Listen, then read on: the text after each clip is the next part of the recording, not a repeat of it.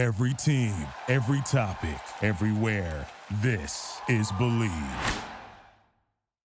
All right, welcome to another episode of Talking Ball with Pat Leonard. I am the Daily News NFL columnist and Giants beat writer. Have a special guest with me today, Emory Hunt, the czar of the playbook. Before we get to him, want to tell you a little bit about Bet Online. BetOnline.ag is your number one source for all your basketball info, stats, news, and analysis.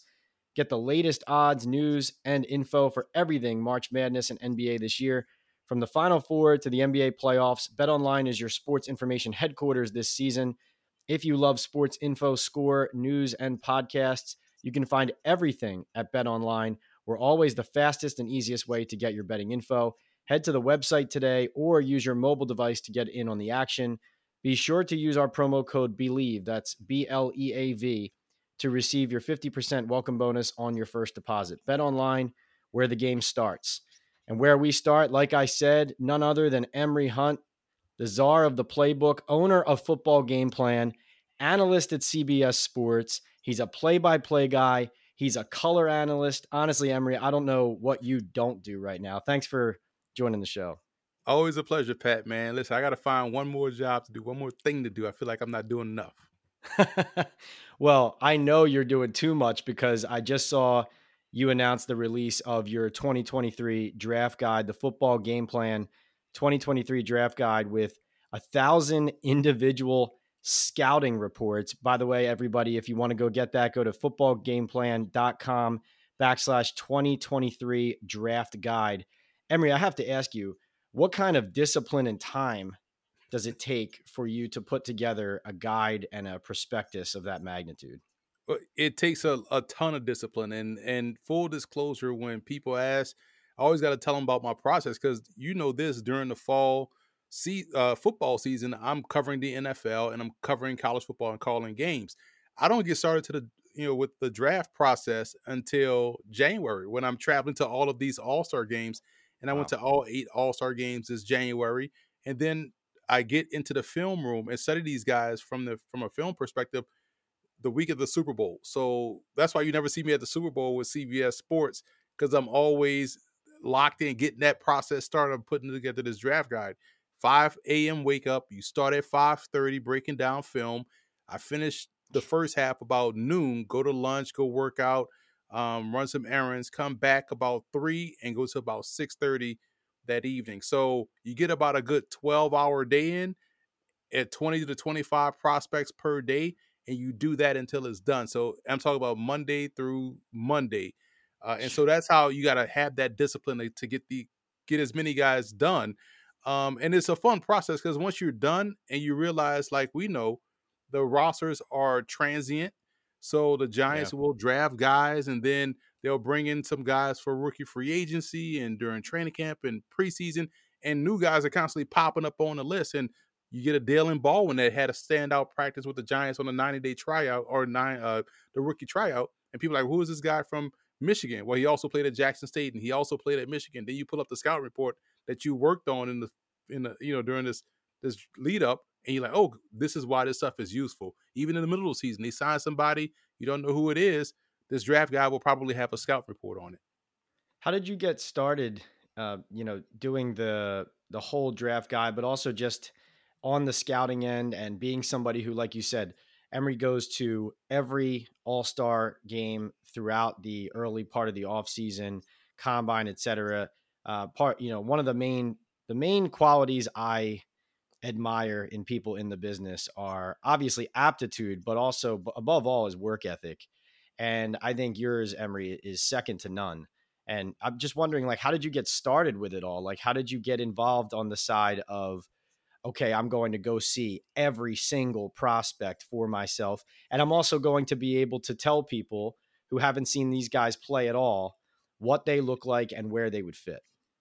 That's a great question, Pat, because it's kind of part of why you started this whole thing, why I started – football game plan. You just want to continue to. I love football, number one, and then just being out there and being in a situation where, okay, everyone is doing what you're doing. How can you separate yourself? Where are the the spots where people are not covering? Mm. And you know, initially it was just about small college football, and then women's tackle football. You know, I did a lot of stuff with the New York Sharks out there, and um, that's how my first wow. color commentary gig was calling a New York Sharks DC Divas playoff game down in DC, which was on TV, and that was my first opportunity doing color. And so I've always had a you know a, a you know respect for the women's tackle football game, and then now you're doing that. Now people come to you for those things, and then you they they see other things that you do. So when it was time for the All Star games, when I started to venture out and travel out to All Star games, at first I started going to the senior and shrine game because they were right behind each other. It made good sense. And then you started to see other games pop up, and he was like, "Wow, those would be cool to go to as well." Because I just called this guy's game that played at Morgan State. Now he's playing in this All Star game, this Tropical Bowl. I want to get down there to see him. Hmm. Um, mm. And then I had an opportunity to, to, color commentate the FCS Bowl, which is in December. It's the first one out the gate. It's an All Star game for small college guys. I go down there and I saw the talent. I was like, wow, there's a lot of great talent here. I was like, oh, there's another All Star game. So I started just stacking. And then after a while, you're like, hey, man, a lot of these guys that are coming in as undrafted free agents are playing in some of these smaller All Star games. So I'm going to go number one to get content from our YouTube channel, post practice clips, interview players, develop my brand and develop my skill set. Um, and then once you go to one, you like, I, I got to keep going. And then you just kind of, you snowball. So now you become the source.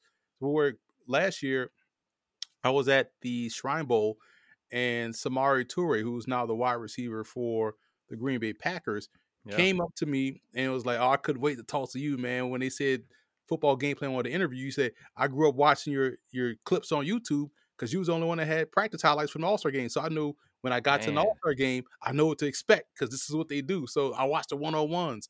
So all of that stuff kind of you know feeds itself into why you do what you do, and it kind of it it becomes fun and it becomes a necessary evil because you could probably relate to this. Unless you've seen it, it's hard to really take the advice from you know others that you know may not have been there. So not, there's yeah. nothing like like I like to say Asics on the ground uh, at these events. I love that. Yeah, there's nothing like seeing it firsthand, and also you know as when we cover sports, when you get embedded with a team or with a sport, and you're there every day, when you miss one day, sometimes you feel like you've missed a week or a month. And so like you said, necessary evil. Now that you have set the expectation that you're going to be at every game, produce all these videos, and scout every single player, now you can never back away because all everybody's expecting it. Everyone's expecting the content. Like I said, everyone, go get um, Emory's draft guide right now at that website. But when we get into the draft talk now for the 2023 season, uh, like I said, I love your work ethic. I love your aptitude. I also like when I talk to Emory about football, it's never just about the players whose names are in the brightest lights. It's about mid rounders, it's about undrafted free agents, or even if we're talking about the big names, you just always have your own unique individual scouting take, both from what you've seen and who you've talked to. That typically is just something I'm not hearing anywhere else, or something I've heard people say behind the scenes, but they're not willing to say on camera. And so I do respect your honesty and how you're candid about those reports. So without further ado, I want to get into the top quarterbacks, but I don't want to just ask you flat out about them. What I want to know from you is what number one consensus opinion about the top QBs out there right now is something that you disagree with or that people are missing. It could be about Richardson's talent, it could be about Bryce Young's size, it could be about CJ Stroud's ability, whatever it is. What is the consensus opinion you see on all the networks right now? People are just repeating and parroting that you look at and say, that's wrong, and here's why. Well, it's I'm glad you prefaced it with that because it's it's funny because August, now no, July, and the tweets are still out there. July, I am on Sirius XM college football preview show and they asked me about the draft and asked me who's my number one quarterback in this draft class, fully expecting me to say CJ Stroud or Bryce Young, right? I say Anthony Richardson. Hold the phone. Like, what is this guy's only started, like, only played like five games last year, didn't And then now they tweeted out, everybody called me dumb and stupid. You know, fast forward. Now look at us, right? Like this is before right. this dude even started a full season, and I told you he was the number one quarterback, right? But I said it to say this. I feel like everyone is forcing themselves to talk up Will Levis as a first round prospect, and I don't see it. Um, mm. And it's not a knock on Will Levis. It's a it's just this is the, he didn't ask for this you know promotion. Um, to me, Will Levis is he, I, I compared him to to Daniel Jones, someone that's kind of like a you know a decent quarterback, right? Um, gotcha. And when he's older, he's decent. He turns the ball over. He has some issues. Um, and you know he's kind of Carson Wentzy in that regard.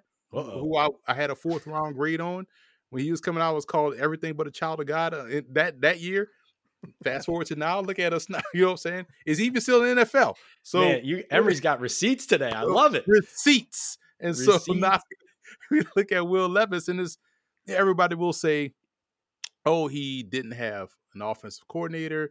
Uh, he had no weapons. He had no offensive line. Uh, you know, it, all these excuses. The, the bluegrass wasn't blue this year; it was yellow. You know, all that stuff, right? They tell you go back and watch 2021 tape. Well, yeah, he he played the same way last year that he did this year. It wasn't that good then.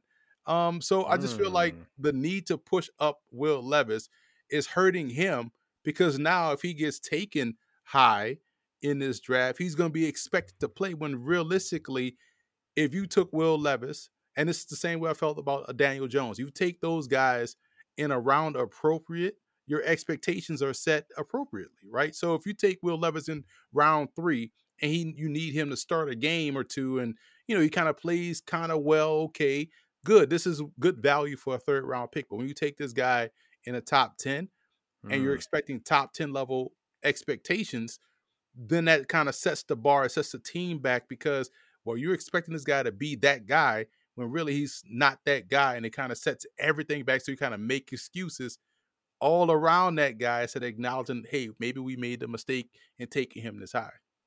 When you when you said back in July that Richardson was going to be uh, the name to watch a quarterback, and everyone was shouting you down, was that based on things you were hearing? Was that based on what you were watching, or was it based on all, all of the above? Based on what I watched. And I tell people all the time, it doesn't take long to spot the guy, right? So when hmm. people mm. were asking me then, well, what games did you watch? I was like, go back and watch the LSU game of 2021. He didn't start that game. Emory Jones started, and he goes in. He throws a terrible interception. Um, like first couple passes he threw, one was a bad interception. I think it was a pick six that went the other way. But mm. after that pass, it was just phenomenal talent because he brought the team back, got the lead. Even on the last pass of the game, he made the right read, the right throw. He just got hit as he threw, which caused the ball to hang up and the the linebacker that was covering the, the tight end or receiver um, ended up inter- intercepting the ball. But you saw everything. You saw a guy overcome adversity, an early mistake, win with athleticism, make some ridiculous throws, tight window throws, and also some deep throws, and even with the game on the line, leading his team down the field for what would have been the game-winning touchdown had he not gotten hit. So that game kind of said, why is he not starting? Why wasn't he starting? And I'll tell you this too. This was um I was broadcast. I did a Morgan State game, and we're you know our game kicked off at I want to say two o'clock. So okay. noon in the press box we got TVs in there, and you know you got college games playing. It was a Wisconsin game that was playing. I think they were playing Michigan, and so I'm you know preparing for the broadcast. I look up, they do a game cut in to Florida playing South Florida, and you see Anthony Richardson with the 75 yard touchdown run, like, man, that's crazy. This dude, like, he fast. So I'm getting back to work. I look back up, they cut back in. I like, well, this must be the um the play earlier. No, it was a, a second 75 yard touchdown run. I'm like, Jesus, like, why is this dude not starting? You know, so there's a lot of what you saw in those five games that he played. And it's like, hey, if he plays a full season, and then yeah. you know Billy Napier is going to put him in position to be successful, he has a chance to be the guy because he's young.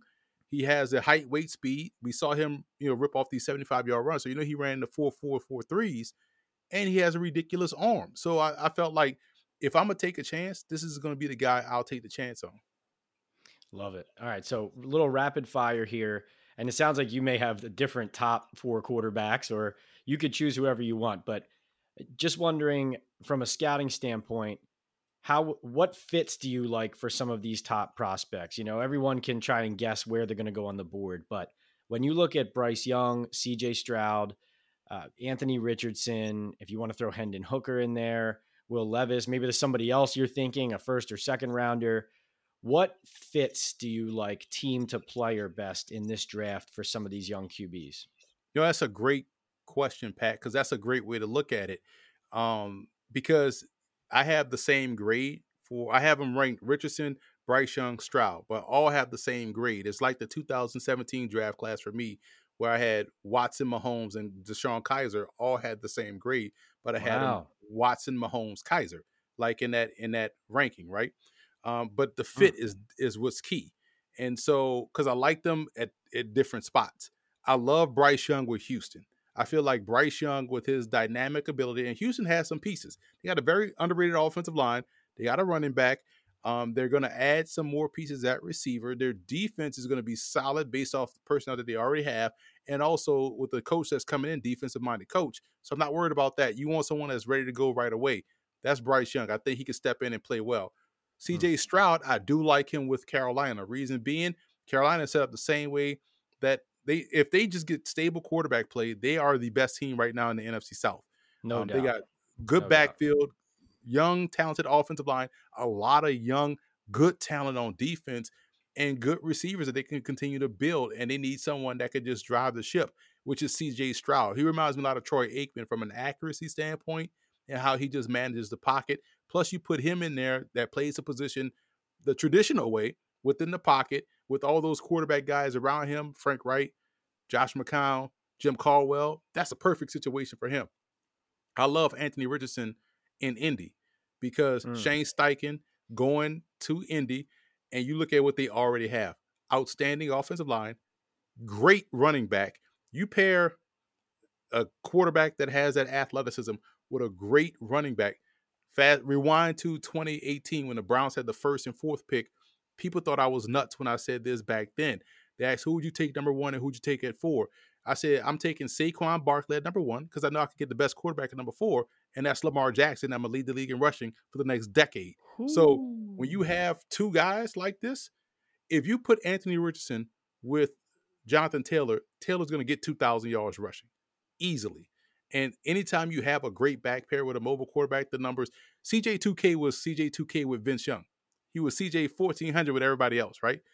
You look at Warrick Dunn with Michael Vick, had his best years with Michael Vick, 1500 yard rushing, ridiculous yards per carry average. So I like that fit because the Steichen's work with Jalen Hurts was already on in place with um, on the roster and his athleticism. He can step in as a rookie in Indy and play really well and do exactly what you need him to do as a rookie and have that team successful. And I just throw Will Levis in here because even though I have Will Levis as QB 18, just because everyone's familiar with Will Levis, 18. Because again, I cover a lot of guys, so you see if when you see a lot of quarterbacks, you tend to rank and file guys, right? So wait, who's your who's quarterback four for you then? I'm a big Todd Centeio fan out of James Madison. Love that he um I remember seeing him uh, at the uh, college gridiron showcase, and I'm like, wow, this dude is really efficient throwing the football. Um, no, he was at the Tropical Bowl. He was like, he's just efficient. Then I saw him at the NFLPA Bowl, and then it dawned on me. I was like, I've seen this guy's name before. I like, oh snap, this is the kid that was at Colorado State. And I remember watching the game when South Dakota State was beating the brakes off Colorado State. I was like, yo, this, this Colorado State quarterback ain't bad.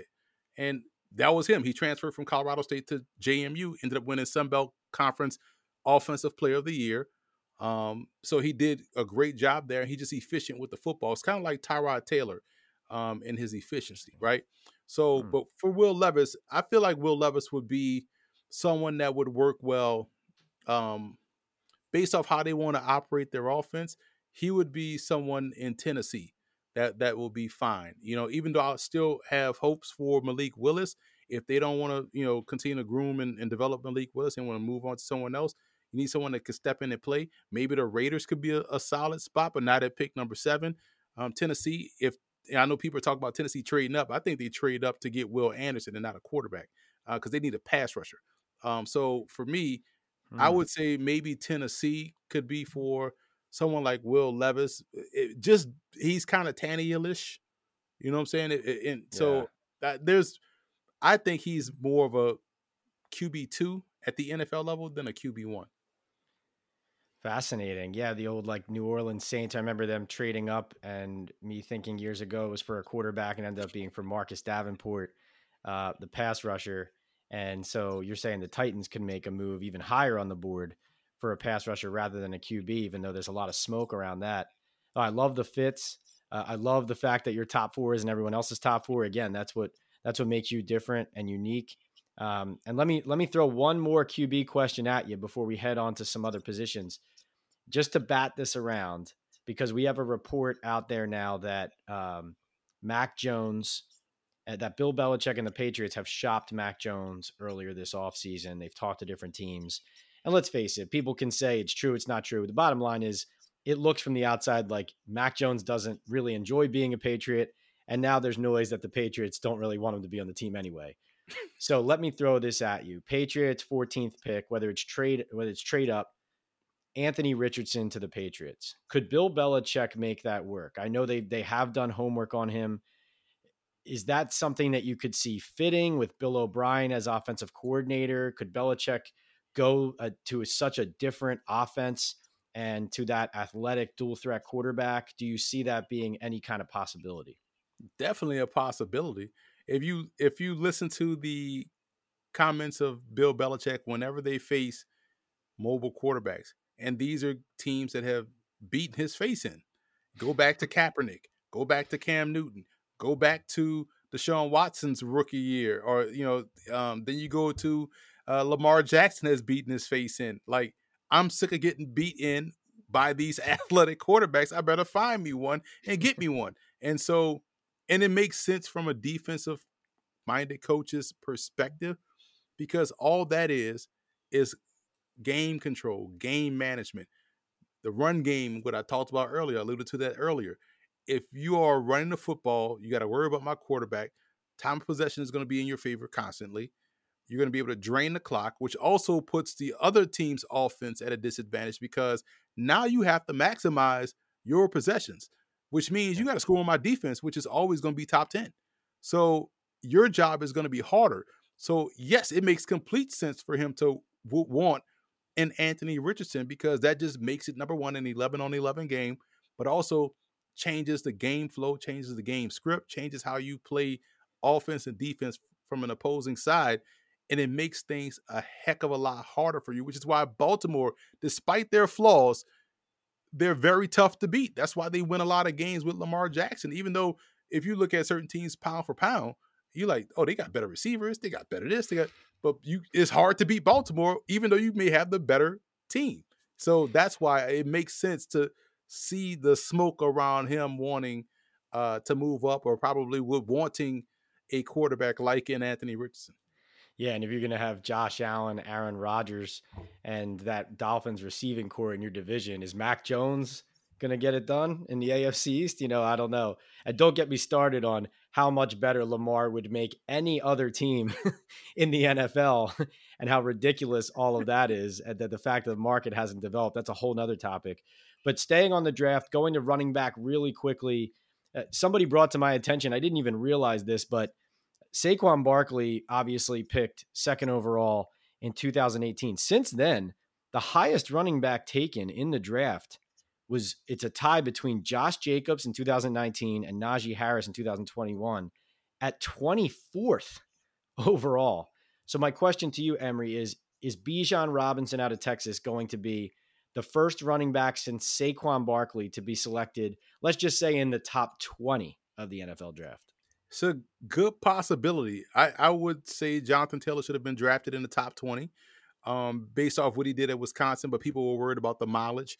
Um, Saquon, I'm sorry, uh, Bijan, looking at my running backs since 2020, my running back grades, he would be third uh, behind Jahmyr Gibbs, who I have first, um, and D'Andre Swift. They had the two highest grades coming out as prospects. Prospects, Bijan would be third in that in that ranking. And again, yes, this is what people don't get about the whole running back first round thing. If running backs are warranted to go high, take them. and it just makes more sense. Everybody's talking about, well, you know, the best value for a running back is when they're young because you don't want to give them a second contract. Well, that also means take him in the first round then, like so you can get the maximum value. Right. Get the top production. Yep. Yeah, exactly. So people they love talk out both sides of their mouth. Um, so yeah, if, if you're a team like Buff. Without the ones like you who work tirelessly to keep things running, everything would suddenly stop. Hospitals, factories, schools, and power plants, they all depend on you. No matter the weather, emergency, or time of day, you're the ones who get it done. At Grainger, we're here for you with professional grade industrial supplies. Count on real time product availability and fast delivery. Call clickgrainger.com or just stop by. Grainger for the ones who get it done. Buffalo, if you're a team like Miami, if you're a team like Philadelphia, you know, if you're a team like um, New Orleans, you know, there's a bunch of teams that, you know, that could use a tailback and people don't understand the difference. Just like the mobile quarterback, when you have a game breaker at tailback, it changes everything. Just like the Giants. I know how they I, I hate how they kind of try to make it Daniel Jones's success with Saquon. No, it was Saquon's success and Daniel Jones was able just to, you know, be there and hand the ball off. And, you know, but you but when you have that game breaker, when teams stopped Saquon, Giants offense did nothing. And so when you have that game sure. breaker, that guy that really forces you to to to really defend the entire field because you're always one carry away from breaking the game open. Yes, you take that guy in the first round. You don't take any back in the first round. You know, there's a difference between, you know, uh, Barry Sanders and me, right? Like you take Barry Sanders in the top five because he's always one carry away from breaking the score open. So that's what that's the difference. And Bijan is that guy. I always felt this way about the Sony Michel Patriots pick late in the first round that year, where I felt like in New England it was viewed as, oh, good player, but not a great pick because it didn't sustain. I'm thinking, wait, no, no, no, wait a second. It was a team that was built to win, and they drafted a good running back in the late first round who helped them win a Super Bowl. And so yeah, he's not still their running back today, but if that was a hole on the roster that helped you maximize your team then and helps you win, and to your point, if if running back is not a position that sustains anyway, and you have the luxury in order to get one then and to just hit it now, get the production and win a championship, how is that not a great pick? Of course, it's a great pick. Um, I always that was a that thought that was a funny one. Um, but on Bijan, real quick, what is his be- what is his skill set? Like what does he do best? Um, what kind of runner do you see him being in the nfl is there anybody maybe that you comp him to or an offense that you think his skill set uh, you know matches perfectly any and all of the above? He's a complete back. That's what makes him special because he can run he can go down the field in the passing game uh, he can pass protect obviously every back needs a little to clean up a little bit there but he's good at it he knows how to get in the way. That's really all you can ask for. Um, and he has the speed to to really hit the home run. So I think him being a complete back, I compared him to Cedric Benson, although he may be a better oh. pass receiver um, than Cedric Benson. Uh, I don't see the Saquon comp. Saquon is 230, runs 4'3, um, and has agility like someone that's 180 pounds. So he's definitely not Saquon, but he's very good in his own right. Hmm. Interesting. Yes, yeah, he is a he is a unicorn. There's no doubt about that. All right, so now, uh, not to talk about receivers, receivers, receivers, but last year we saw 13 wide receivers picked in the first two rounds. That was tied, I believe, for the 2020 draft for the most ever in the first two rounds in the common era. So teams are taking a lot of chances on receivers. They're taking chances early. This year, is wide receiver again that position that teams are going to binge on, that is strong at the top, that teams are going to go in on? Or is there a different position, in your opinion, that there's going to be a huge run on in the first couple rounds that's stronger at the top and that we're going to look back on in early May and say the whole league was obsessed with this position in the 2023 NFL draft? Uh, listen, another great question, Pat. I feel like last year, anytime you have a quartet or so of quarterbacks, it pushes everything down, right? So now you got the quarterback run that's going to happen. And then you have what's another position? Edge rusher. You have guys at the top that people want as edge rushers, pushes everyone else down. Then you look at offensive line. Everyone always looks at the offensive line, tackles, and now people are more comfortable taking guards in round one. Pushes everybody down. Corners push everybody down. So now with receivers, because it's a passing league, as they say, uh, yeah, you're gonna have I say three to four receivers maybe going round one. But mm. this year you see uh, you still have a you have some other quarterbacks that people will talk themselves into maybe on the back end of round one, but also at the top of round two. So probably a little bit like last year, you're going to see three to four receivers maybe going round one, maybe three, and then hmm. a bunch going round two. Because again, now we know your third receiver is your is a starter, and so you're going to see a bunch of corners and receivers going round two based off how the game is played nowadays. So is is corner a strong position in this class? I believe so. Um, mm. It's just is always until football at the collegiate level changes and goes back to what we used to see it growing up. You know, run game, defense, but now it's you know three and four wide receiver sets. Uh, so that means you're going to see a lot of nickel and dime defenses. So you're going to have an abundance of talent coming out, trickling up a lot of receivers and a lot of corners and DBs. So until that changes, it's going to always be a deep receiver and deep uh, defensive back class.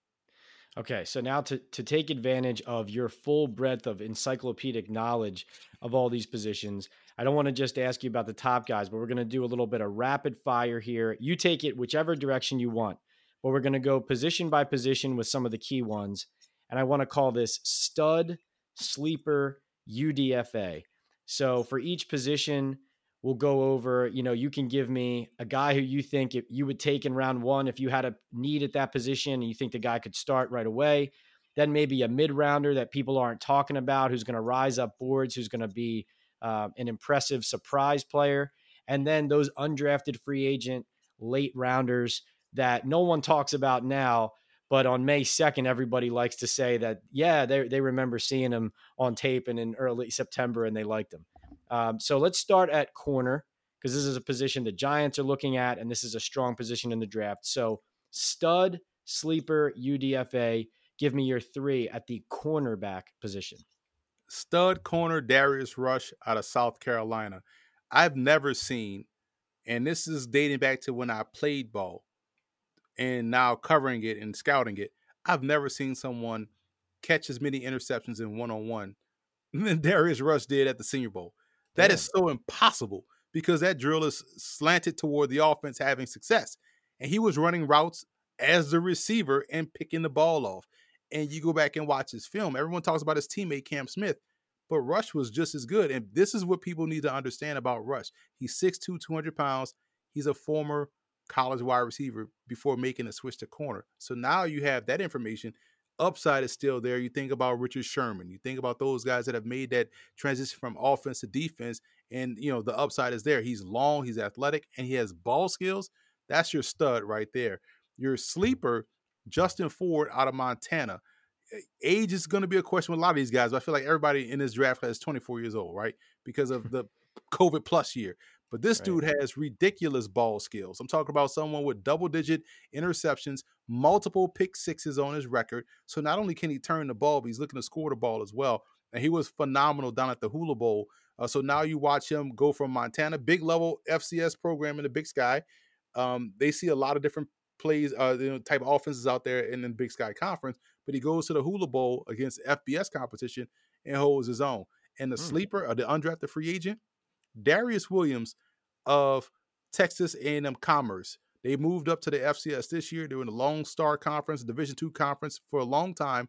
Now they moved up to the Southland. The reason why I brought him up, saw him at the Tropical Bowl, was fascinated by this game. And I'm sitting there watching practice, and I'm like, you and you don't want to throw out comps, but I was like, man, this dude kind of remind me of you know Darrent Williams. You know what I'm saying? Like that play with the Broncos. Mm. That's his son. Ah. Didn't know that until I put I in the article. I, I put it I put it in the article, and he reached out. And Was like, yes, that's my that's my dad. I was like, wow, I feel old, but also I knew I was. I know he played just like his dad. So this Man. is someone to watch. It is funny what you see out there on the road uh, as you're doing your scouting. There's some confirmation of what you're seeing right there. right. That's that that's good. That's a feel good. You close you close the book on that day and you say, I still got it, right? Still got it, man. But it's funny because you like you, you know, his, his dad passed away. You don't want to throw out the name, um, you know, and but it's like, damn, that's why it, it's his son. It makes sense. Fascinating. All right, wide receiver, stud, sleeper, UDFA at the wide receiver position. Stud, Zay Flowers. And it's funny, I was at the Shrine game and you know, he didn't practice the first day. And so yeah. every there was rumors swirling about whether or not he was gonna practice or he was only gonna do all uh, you know, individual workouts. So the next day, he's fully padded, he's gonna practice. When I tell you, Pat, almost immediately, you was like, this dude shouldn't be here, man. This dude is like legit, like his level of explosiveness and burst was otherworldly. And this was during, you know, individual periods. Like, man, this dude is is ridiculous. So you go watch this film, you grade this film, and I couldn't, you know, I don't like to force comps. If a comp is there, I'll use it. But watching him, he's fast in all directions. He's explosive in all directions. I couldn't get Tyreek Hill out my mind. He's 5'9, 195. He's well put together. Um, and he would have had probably 1,500 yards receiving and double digit touchdowns had they had you at quarterback at Boston College. Like they struggled this year throwing the football, but he was open a lot on film. He's a stud. The sleeper, Colton Dowell of UT Martin. And he's 6'2, 210, runs 4'4, jumped 40 inches at his pro day. Um, his three cone was ridiculous. And those are the testing numbers. But the reason why he jumped on my radar as I'm grading receivers, I'm because I always like if I'm doing an FCS uh, player, I, I like to find the FBS game because that gives you close of the one to one to what it's like playing pro level athleticism. He was yeah. baking Tennessee. He had Tennessee corners in crisis mode. Like he was Jeez. murdering those DBs all throughout hands? the game. Great hands. hands. Right. Great hands. He could win short. He could win intermediate. He could win deep down the field. And he's a taller receiver. He fits the mo of Isaiah Hodgins, but a little bit faster. So that would be someone that could be on the radar for the Giants and the sleep and uh undrafted guy, I got to go to what I know. I call a lot of Georgetown games. Josh Tomas is box office. Like, and he can impact the game as a receiver, as a kickoff and or punt returner. Um, he's 5'10, 185. Every time Georgetown needed a big play, they found Tomas. And it was one of the broadcast clips that I had I posted on my Twitter account. Um, you know, Georgetown, they every time he touched the ball was a first down or a big play. And then they went, you know, I want to say maybe two drives of not throwing his way. And so I, I was like, man, it's I would go back to Tomas. They go back to him, 30 yard gain. The next play they throw to him touchdown. I was like, why was that so hard? You know what I'm saying? Like this is this dude that they can't cover. So he is someone um, I thought he was going to go back and take advantage of the extra year at Georgetown, but he's he came out. He had his pro day already. Um, he's someone because of his special teams ability is going to find himself on a roster. All right, this is great stuff. We'll, we'll get to a, couple more positions and then get you out of here. We know we know you're a very busy man, but this is just awesome stuff. Like I said, you're taking us throughout the draft, all across the draft board. Really can't thank you enough. All right, interior offensive line, stud, sleeper, UDFA. Stud is clearly O'Cyrus Torrence of Florida by way of University of Louisiana. You know, Billy Napier is my guy. I'm a big mm. Billy Napier guy, right? Big fan. But what I don't appreciate is him taking all of our pro prospects and bringing them down to Gainesville. Because how cool it would have been to have another potential first round pick coming from University of Louisiana. That's O'Cyrus Torrence. He is dominant on both ends of offense.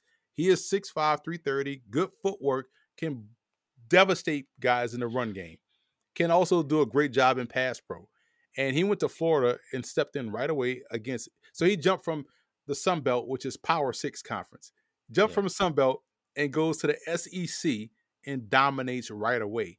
This dude is NFL ready. He's ready to go right now, day one starter um, up front. He is the stud at the position. Now the sleeper, and this is weird because this is a Power Five program. Um, but there's a reason why I think he's a sleeper, and it's Jordan McFadden out of Clemson. He was 6'2, huh. 295, 298 pounds, but he played, he was a starting left tackle. he was excellent as a left tackle. But we know at 6'2, you're not playing left tackle in the NFL. But when you factor in his pass pro ability, his footwork that's necessary to be a, a, uh, an elite left tackle, kick that inside to guard, and you have a phenomenal guard prospect that has left tackle athleticism, footwork, hand usage, and all of those things, eyes, all of those things. You kick that down inside, he's going to be a star. I think he's someone that not a lot of people are talking enough about. So he's my number two guard behind, or he's not my number one guard, and he's a, I actually have a higher grade on him than I do O'Cyrus Torrence. But I know Torrence going to step in right away, go first round. The under the radar guy at UDFA, Philip Grohovac of Western University. Where is that, you ask, Pat? That's in London, Ontario. That's oh, you Canadian took the words right out of my mouth. Where is that? exactly. That is up in Canada. He is he is one of the best CFL draft prospects in this class. Uh, but I saw him down at the College Gridiron Showcase. More than held his own against American talent. And here's the thing about, um, and we've we've known the Giants to bring in um, Canadian offensive linemen from up from up north for training camp. They had Samuel Tomlinson, uh, who was a fantastic offensive lineman from Laval. They brought him in for you know r- rookie OTAs and rookie minicamp stuff like that. But yeah. Grohovac is someone to me. When you watch his tape at Western, now Western's one of the, the top tier programs up there, but he is like obliterating guys up front, right? Just like Pancake City. But but the cool part about him going down to the college gridiron showcase and the difference between a Canadian college game and a US game up in Canada, we know they play a yard and a half off the ball. So when you come down in the States, you're right on each other. So having to deal with pressure quickly, having to deal with that athleticism and that strength faster than you would up north, he was able to handle himself uh, more than held his own against the, the consistency of the strength, power, speed, and quickness of the guys in the states than what he played throughout his career at the U Sports level. So he is someone that also is 6'4", about 315 pounds.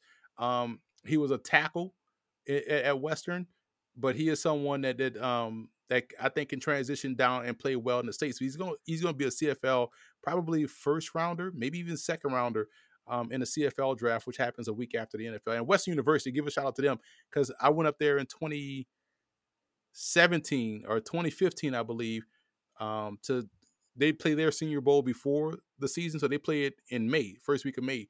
So I go up there and scout their talent. It's the first place I had Duck. Fantastic, by the way.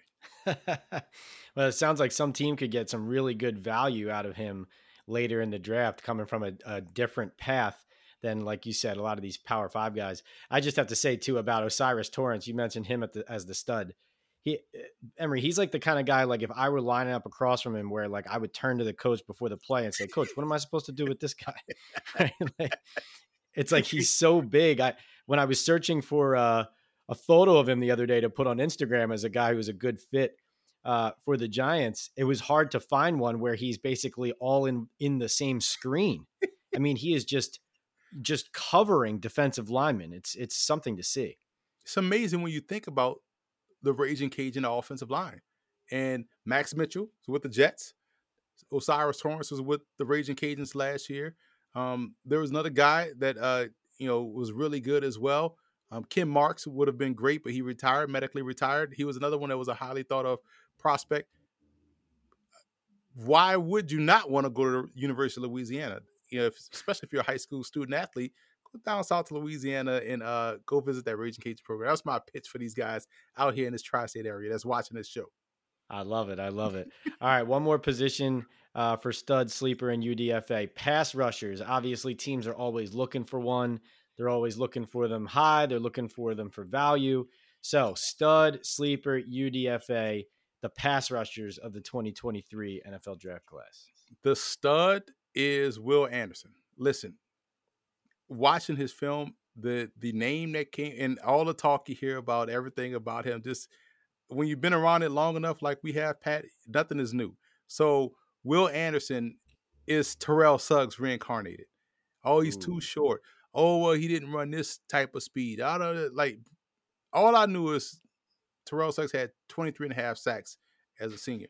All I know is every time I watch Alabama play, 31 is in the backfield all the time.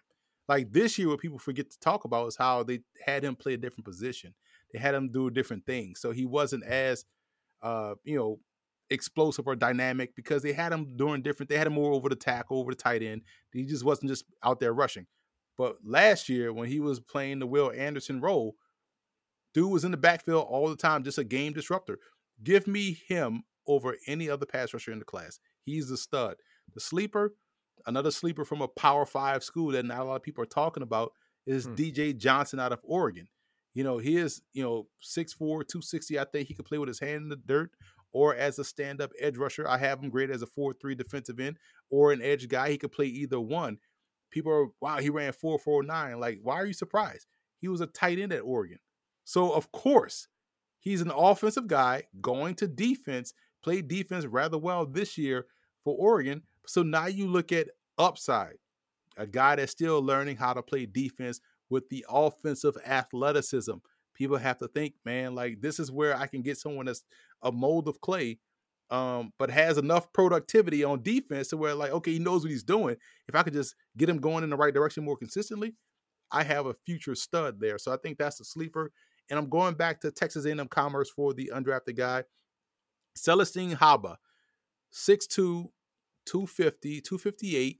Um, he's built like uh Azeez Ojulari plays a lot like him too. Uh-huh. And he is someone that tested well.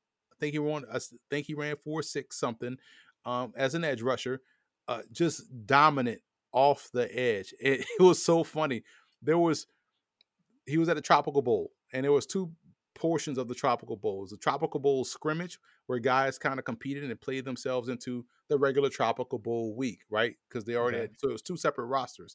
So the scrimmage there were back to back. He changed. He altered how they um, called the rest of the scrimmage because there wasn't enough offensive linemen, um, you know, to you know, and so he whipped this one dude so bad and just exploded into the quarterback. And just to set the scene, it was kind of like, you know, remember the the video game Super High Impact? Like you could yeah. hit somebody hard and all your equipment just explode off. That's what it was. It was like Jesus. He just murdered this dude. Then he came back the next play and did it again. And so now it's like, okay, well, we're gonna change it to more. We're gonna stop the full contact part of it. We're gonna do more seven on seven. And so that I've never seen him. I've never seen a player single handedly change a, a, format of an event. And so that's him. then he goes and you watch his film. He was doing the same thing. He has great wingspan. Same thing in the Southland Conference where they throw a lot. So you see a lot of pass rush reps blowing guys up. So to me, Celestine Haba is an undrafted free agent that's going to find his way on an NFL roster because he tested well and his productivity is where it needed to be. All right, last thing. I wasn't intended to ask about this, but I saw you put on your Twitter account that you thought that this was an interesting opportunity draft for teams looking for return men. And so I was just curious because that's something I know here in New York, it's almost like they keep cycling guys in for a few games here and there and they keep failing to land like a stud who the other team is afraid to punt to. Um, so I was just wondering if anybody's off on the top of your mind or who has stuck out to you in that regard. Um, I found that interesting because you don't usually see people saying that about like a draft class. It's usually like a, a player here or there who has those special traits and can make guys miss, but maybe not a, a glut of talent in that area. James Letcher Jr. out of Washburn. If that name sounds that school, you know the Giants have had familiarity with Washburn. You had Corey Ballentine, who was a great returner, coming from Washburn. Remember, mm, um, and right. Letcher is someone that is built a little bit like Wan'Dale Robinson. He's 5'6", 172, but the dude can fly, bro. Like when I say kickoff and punt return, that's a given. He averaged 24 and a half yards a kickoff return has three kickoff return touchdowns, 17 something and a half yard, 12 and a half yards per punt return with two punt return touchdowns, averaging 12 and a half yards a punt return is insane. And I'm looking at his stats here as in the draft guide. He has 28 uh, receiving touchdowns.